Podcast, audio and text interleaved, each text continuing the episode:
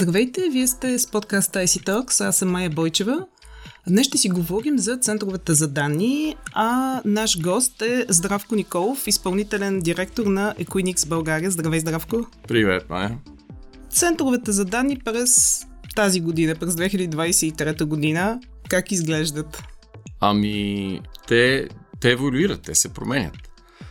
А, всъщност аз, от как се помня, се се занимавам с изчислителни центрове. В моето детство изчислителните центрове се строяха на квадратен метър.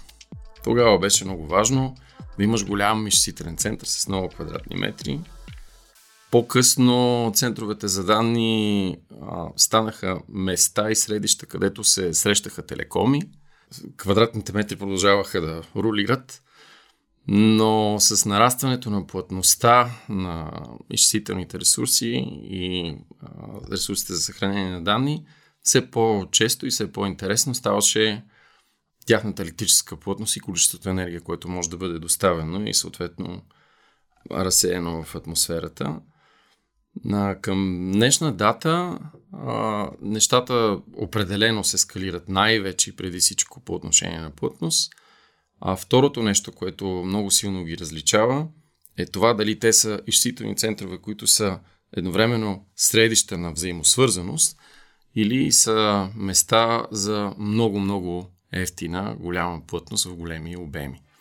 Тоест пазара ни еволюира към кокошарници, към места, които са много ефтини, на ефтина земя, върху а с, към, закачени към ефтина електрическа инфраструктура, които са големи за хайперскелърите и места, които са изключително много свързани. Така че това е най- най-същественото, което се забелязва. Нали? Тази тенденция в, в цял свят, а, включително Equinix, а, отдели самостоятелна компания, която по-настоящем е петия по големина оператор на изчислителни центрове в света. Казва се Xscale и Xscale строи такива hyperscaler съоръжения, а, в които а, се инсталират с много голяма плътност, в много големи обеми. Неща, които са много, много по-ефтини да бъдат построени и оперирани. Не са така луксозни, не са така технологични, резервирани, не са на толкова хубави локации но а, пък а, свършат работата на хайперскелърите. А технологиите? Технологиите има няколко неща, които много отчетливо ни напъват в, все в една и съща посока по отношение на енергията. А, от една страна доближаваме точката, в която охлаждането само на въздух няма да бъде възможно и няма да бъде достатъчно. Всякакви изследвания, всякакви очаквания показват, че а, тенденцията за повишаване плътността на процесорите, повишаване плътността на паметите и пряко свързаната с това количество енергия, което те трябва да отделят тогава, когато работят, достига някакви технологични максимуми, които не могат да бъдат охлаждани просто с а, въздух. Това е от една страна. От друга страна, в световен мащаб има две неща, които по, по отношение на тази индустрия са особено важни и особено по-развитите държави все по-често се появяват регулации, се появяват а, дискусии, се появяват а, въпроси.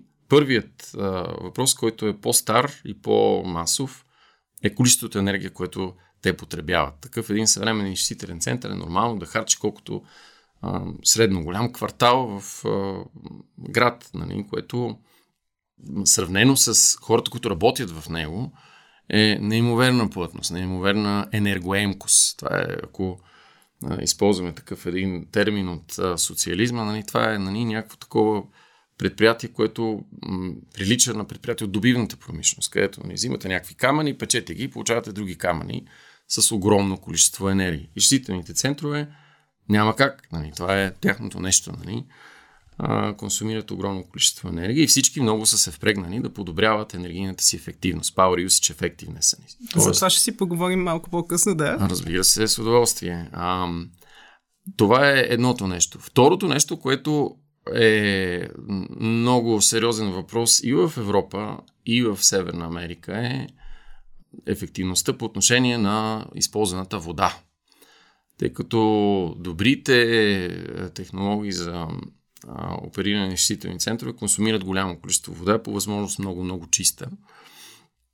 И е много-много важно един такъв голям изчислителен център, особено в най-горещите дни през лятото, какво количество прясна вода консумира. Независимо дали тя е а, извлечена от някакъв сондаж или е а, питейна или някаква друга, независимо дали тя се рециклира, а, пречиства и така нататък, загубите на изчислителните центрове по отношение на вода са голям проблем за засушаваща се Европа и особено за засушаваща се Калифорния и други части на Съединените щати. Така че все по-често, освен Power Usage Effectiveness, в изчислителните центрове ще се говори и ще се правят много тежки инвестиции в областта на Water Usage Effectiveness, т.е. ефективността на използването на водата. Изкуственият интелект, много се говори по тази тема в последните месеци. А, намира ли приложение в центровете за данни? А изкуственият интелект, те първо ще се говори за него. Аз като малко детенце си спомням във всички анимационни филми, в моето детство се рисуваха едни такива роботи с квадратни глави, които много приличаха на хора и вместо очи имаха лампи и изпълняваха всякакви неща. И беше съвсем ясно, че докато стана на 10 години и няма нужда ние да се трудим, те роботите ще вършат всичко вместо нас. Но всъщност, макар и още 70-те години да е имало много-много сериозни планове, идеи, теоретични изследвания в областта на изкуствения интелект отнех едни 40-50 години, докато реално тези технологии започнат да навлизат в нашия живот. Това, което със сигурност от гледна точка на Equinix, компания с повече от 250 изчислителни центъра на 6 континента в 70 една-две градове и области, доста с огромен глобален пазар, който участва практически по, по целия свят. Това, което за нас е видно и важно, е, че изкуственият интелект е просто още една допълнителна екосистема. Тъй както тогава, когато възникваше бизнеса с изчислителни центрове, беше изключително важно ти да имаш множество телекоми при себе си. Така, в последствие, стана особено важно да си в някакви много специални отношения с системните интегратори, защото те имат а, достъп до крайните клиенти, те имат и трябва да имаш някакви много верни отношения с тях.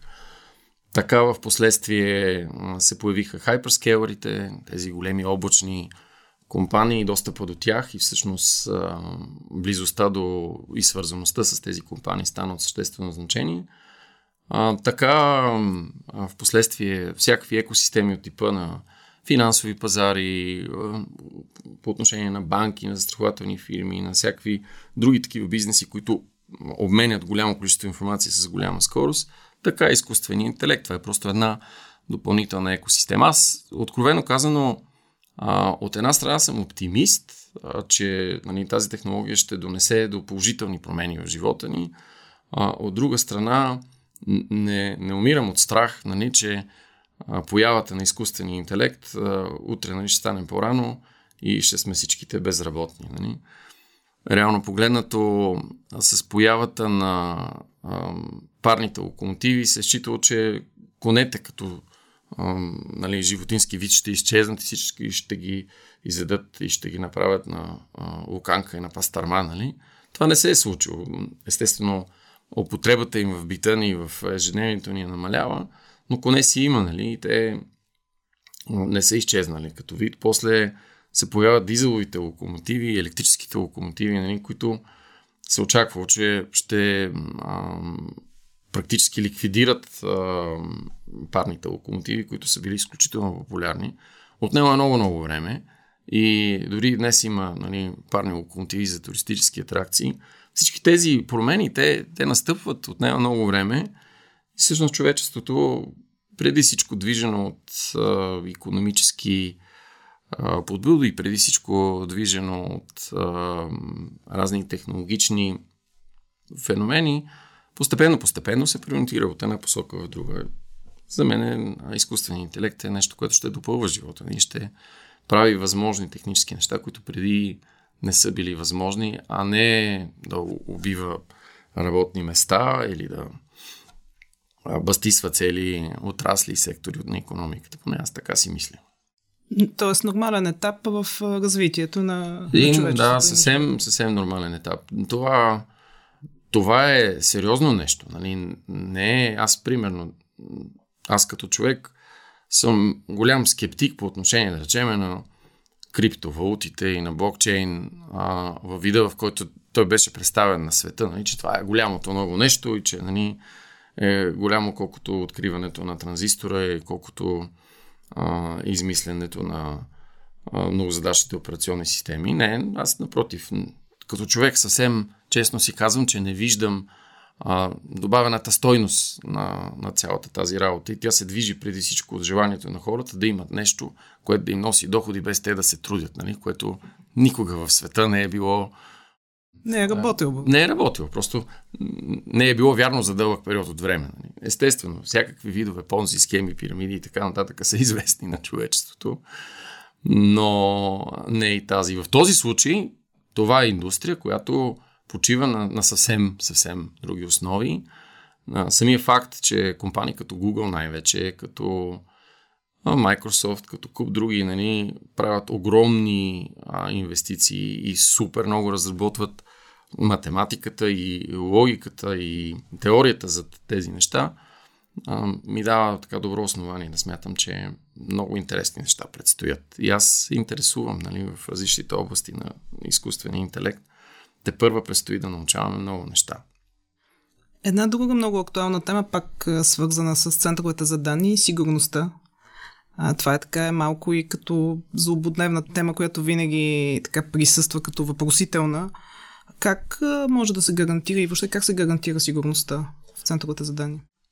Да, първо, причината сигурността да започва да става проблем за всички нас се корени в навлизането на цифровизацията и а, степента, от която ние зависим в нашия, нашето ежедневие, нашия бит и в нашите професионални занимания от компютрите. Ако вземете една селска бакалия, тя има една тетрадка, в която пише какво е раздадено на вересия, има едно чекмедже пълно с петолевки и има на рафтовете си стоката, която всъщност продава. И дали има интернет или няма интернет, селската бакалия толкова много не се влияе.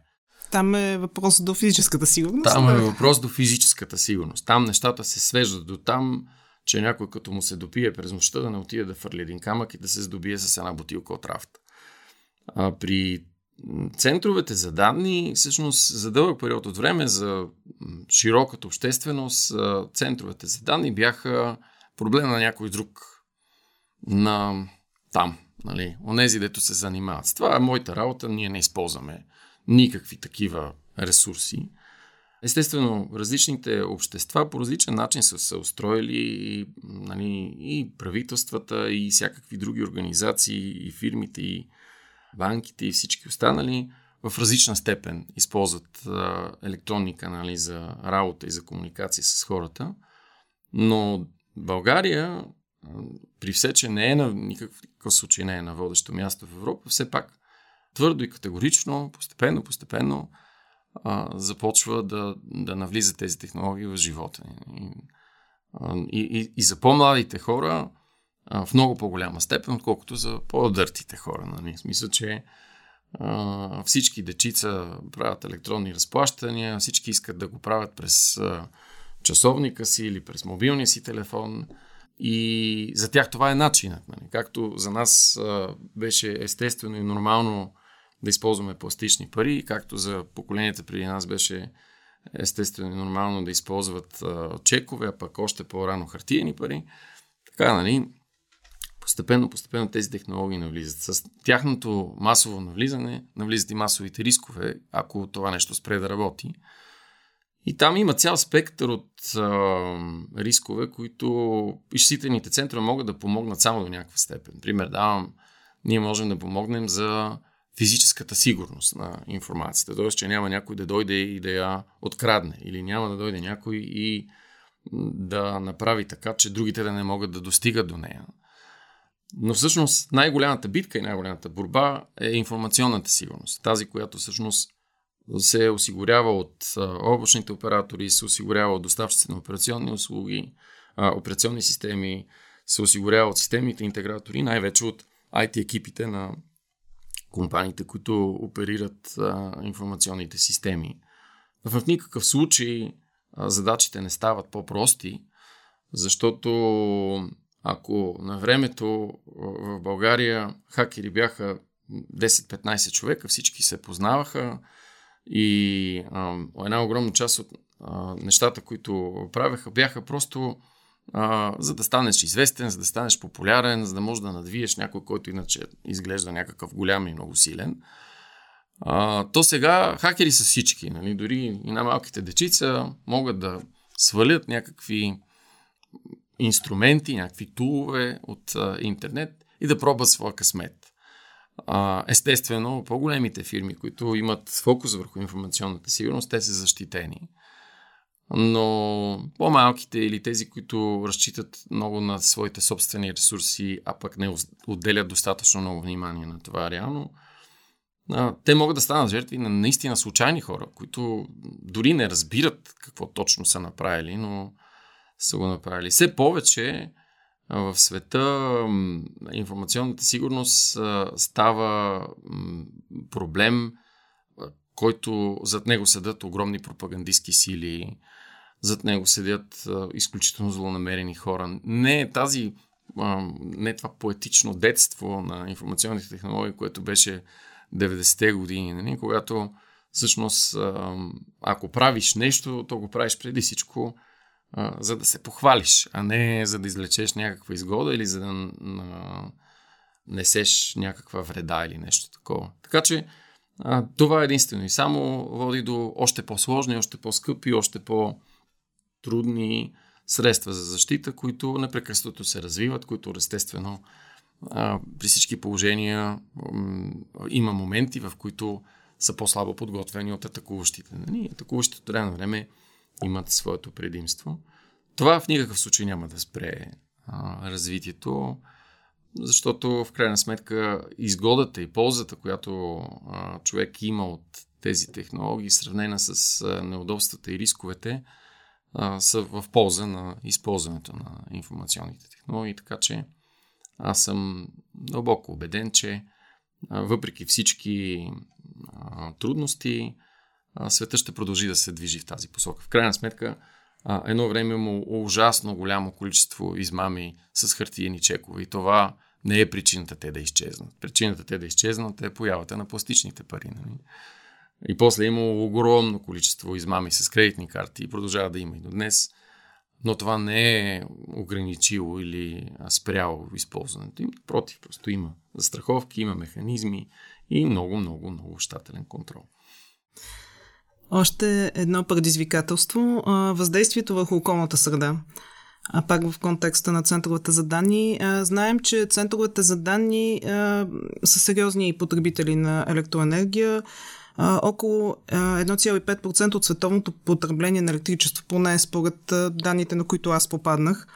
В същото време количеството на данните нараства, интернет потребителите, което пък води до още по-голяма консумация на електроенергия, разбира се. И някои анализатори прогнозират, че скоро центровете за данни ще генерират повече емисии на въглероден диоксид от авиоиндустрията. От друга страна стои и така повсеместното търсене и нали, търсене на начин да се достигне въглеродна а, неутралност и нулеви емисии, за които всички говорят в момента. Имаме тук план за действие 2300-2050 година. Как се справят центровете за данни с а, това предизвикателство? Аз като представител на тази индустрия трябва да кажа, че се справят отлично, страхотно. Ние сме а, изключително убедени, че ние до 2030 година като компания ще сме изцяло въглеродно неутрални. Тази индустрия от една страна наистина а, изключително за дълъг период от време. Queenix е вече на 20 години, 22 години и през всичкото това време тя единствено става е растяла. Растяла като размер и растяла като консумация на енергия. За огромна част от пазарите, където това е възможно, Equinix купува зелена енергия. В България, за съжаление, купуваме сертификат за зелена енергия, което далеч не е зелената енергия, която се продава в Западна Европа и в Съединените щати. Но просто пазара ни е млад. Все още предстоят да се случат много неща.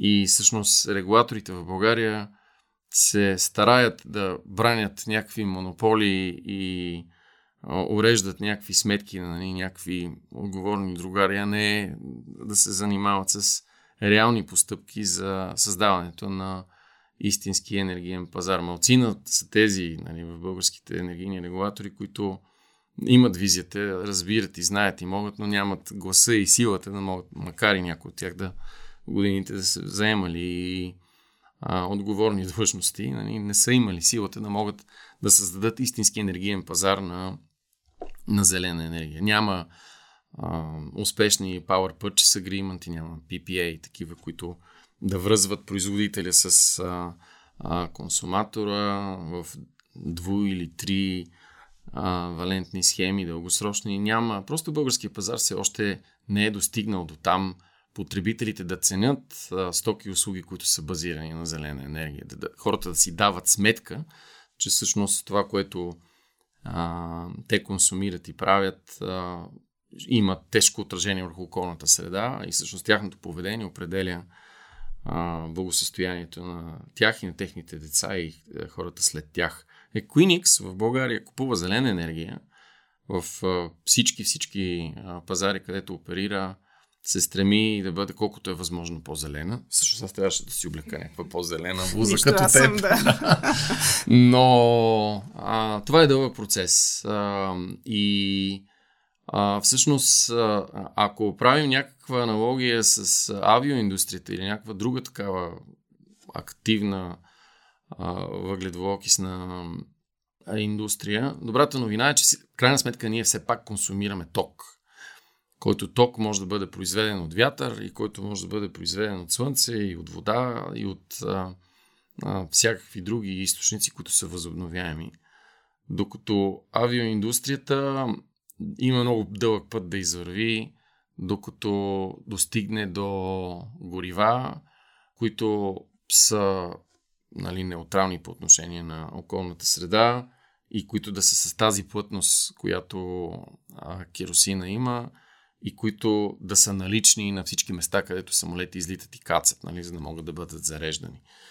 А, тоест има индустрии, които много трудно ще направят тази си трансформация и тя със сигурност ще се случи, но там, там не е въпрос на воля и там не е въпрос на а, пазар или на нещо друго, там е въпрос и на технологични иновации. Нали. Примерно корабната индустрия, нали. тя, тя изцяло зависи от а, петрола. Нали. Тя, тя не може да работи на ток към настоящия момент. Нали.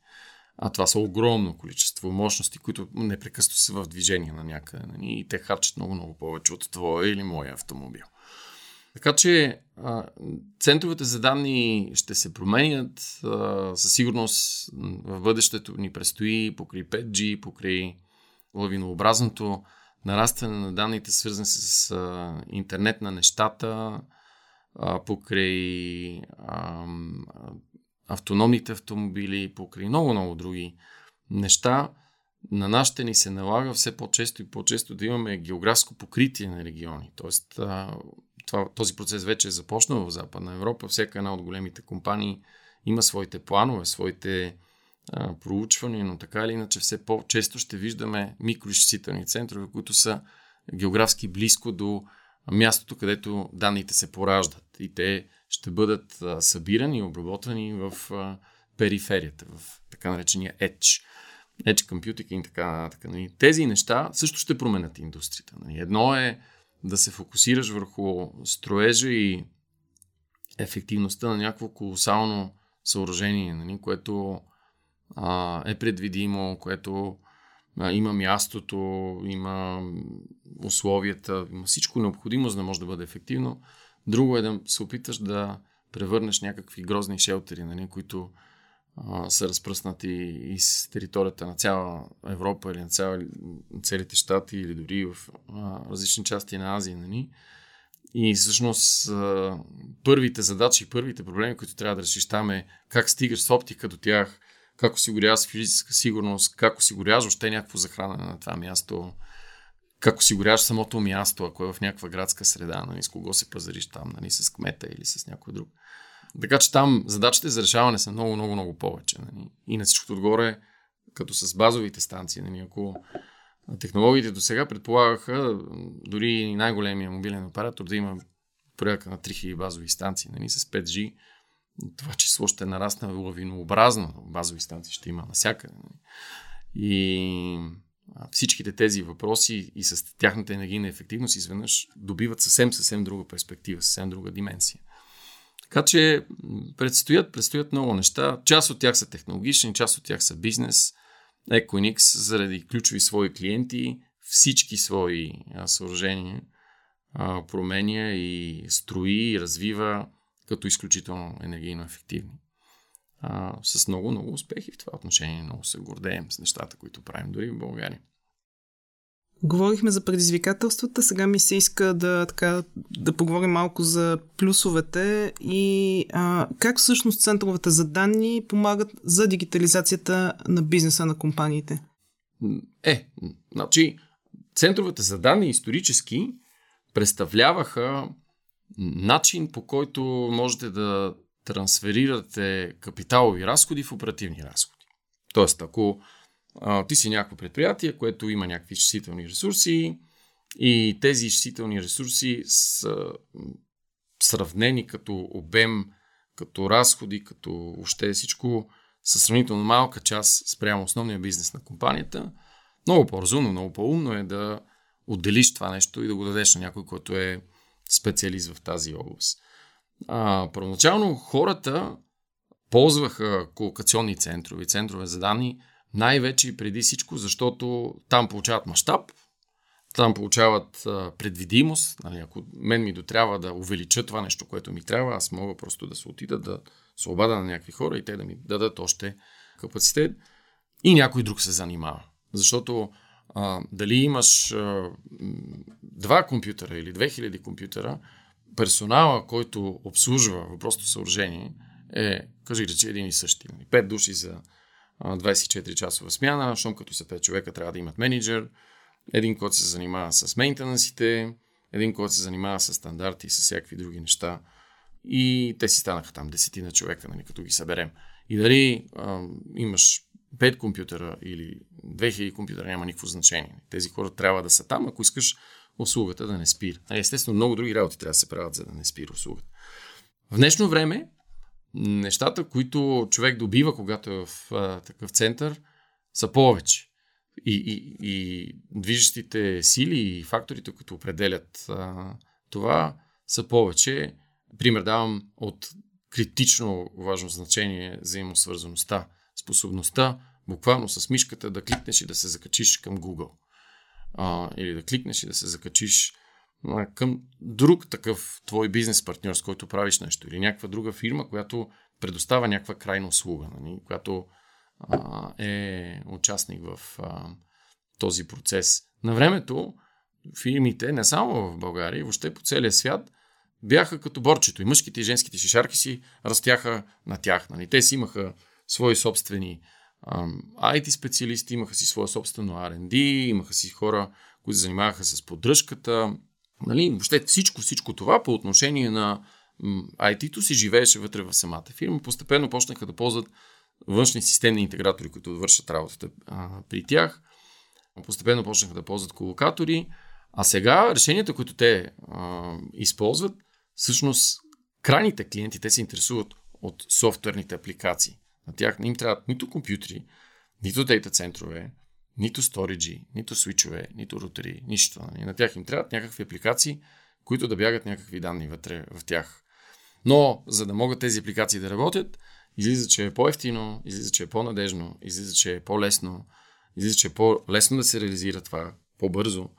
ако то се прави в добре свързани а, центрове за данни. Всъщност, целият свят върви към там. Equinix в момента към днешна дата има 450 хиляди крос-конекта по цял свят. Тоест, това са взаимни свързаности между клиентите, които са вътре в рамките на екосистемата. Ние в България, като нали, малък, но много активен и много горд а, а, член на компаниите в Equinix, а, седим на трафика между Европа и а, Близки изток и Азия в тази си а, страна и през България минава колосално количество трафик, което се отразява на нашата економика. Нали, ние много, като българи сме много горди да говорим за кръстопът, нали, за нали, как всеки българин в него има най-различни раси, религии, нали, защото тук много сме се мешали в България и на българите въобще. Но по отношение на интернет, тук е някакъв тотален клондайк. Нали, просто количеството интернет, което минава, примерно през град София, който е не особено голям, не особено добре организиран, е чувствително повече от а, Мадрид. Е повече от 16 петабита за секунда, което е много, много голямо количество трафик. То, то е а, тотално, как да кажа, асиметрично към размера на народа ни, към размера на пазара на интернет услуги. И ние сме много голям а, и, и горд стопани на огромна част от този трафик, който преминава през нас и заминава било по дъното на Черно море към Грузия, Азербайджан, Катар и така нататък, било а, към Турция, било към Гърция, а, по дъното на морето към Северна Африка и така нататък. Един огромен регион от света, всъщност България играе една много изненадваща и много важна роля. Може би като финал а, да кажеш какво предстои Какви са плановете на Equinix? Ние България? тази година а, ни предстои нещо важно, нещо голямо, всъщност а, много неща. Да, да сме живи и здрави, нали? естествено ще се похвалим, но а, юни месец предстои да направим огромна стъпка по отношение на разширението на капацитета ни. В, в български локален мащаб това, което предстои е навлизането на някои от хайперскейлерите в България със свой собствен компют, като категорично това няма да се случи, докато някой от тях няма някакъв а, сигурен бъдещ клиент. За размера на а, новите инсталации по света и за очакваните а, инвестиции, знаеки българския пазар, със сигурност клиента може да бъде един единствен и това е българската държава. Дали българската държава ще реши да мигрира към Google или към Amazon или към Microsoft, а, или ще продължи всеки да се спасява самостоятелно, или ще започне да строи за пети пореден път ужасно скъп свой собствен облак, който нали, никой да не използва. Това предстои да видим. Нали? Но така или иначе, всеки един от хайперскейлерите е направил своите разчети, своите планове, споделил ги е с нас, нали, което е нали, една от стъпките плана да бъде реалистичен и да бъде реализируем в рамките на някакви конкретни пари, на някакъв конкретен времеви хоризонт. И оттам нататък вече е въпрос а, дали такива неща ще бъдат реализирани. Нали? Българската държава, за разлика от гръцката държава, защото имаше много а, критики, как а, българите сме толкова смотани да оставим нали, Гърция, където само знаят да ядат цацики и да пият узо и да играят сиртаки, нали, как нали, те, тези нали, селени са ни изпреварили в отношенията си с Microsoft, с Google и с останалите хайперскейлери. Истината е, че българската държава никога няма да влезне и да подпише нали, толкова смело толкова големи сделки. Нали, знаете, сделка за 1 милиард долара нали, в областта на IT като крайен клиент на гръцкото правителство е много голямо нещо, нали, което в България няма как да стане. Но ние пък сме на другата крайност. Нали? Ние сме много хитри, ние не ядем цацики, не пием узо, не играем сиртаки, нали? И ние много добре знаем и може да се оправяме без тях. Нали? Те, те са по... Нали, тия всичките от Google, от Amazon, от Microsoft, те са глупаци, те не разбират ние технологиите, ние сме много по-напред от тях нали? и знаем как да се оправяме сами. Нали? Та затова да. а, електронните ни услуги така, са ни цъфнали нали? и завързали. А, а истината е някъде по средата. Нали? Смисъл, че нито гръците са а, нали, такива пустинни селяни, дето знаят само да, да, да пият. Напротив, много а, готин и много трудолюбив народ, нали, който е минал през граждански войни, през какви и други катаклизми, но въпреки това е отворен към целия свят. Има огромна гръцка диаспора, има контакти в абсолютно всички важни за света места, където се взимат решения. И те направиха нещо, което в България просто няма как да стане, но и нито тяхното е верното, нито нашето. Нали, някакво средно положение, което ще добива форма и ще добива, как да кажа, значение в бъдещите, надявам се, години, не десетилетия. Ще проследим каква ще бъде формата и ще очакваме новини от вас юни месец. No. Благодаря ти много, че гостува на подкаста IC Talks. А, а на вас може да ни следвате в нашия канал Digitalk в YouTube. Ако искате само да ни слушате, може да го направите в Spotify, SoundCloud, Google Podcast и iTunes. Благодаря ви. До скоро!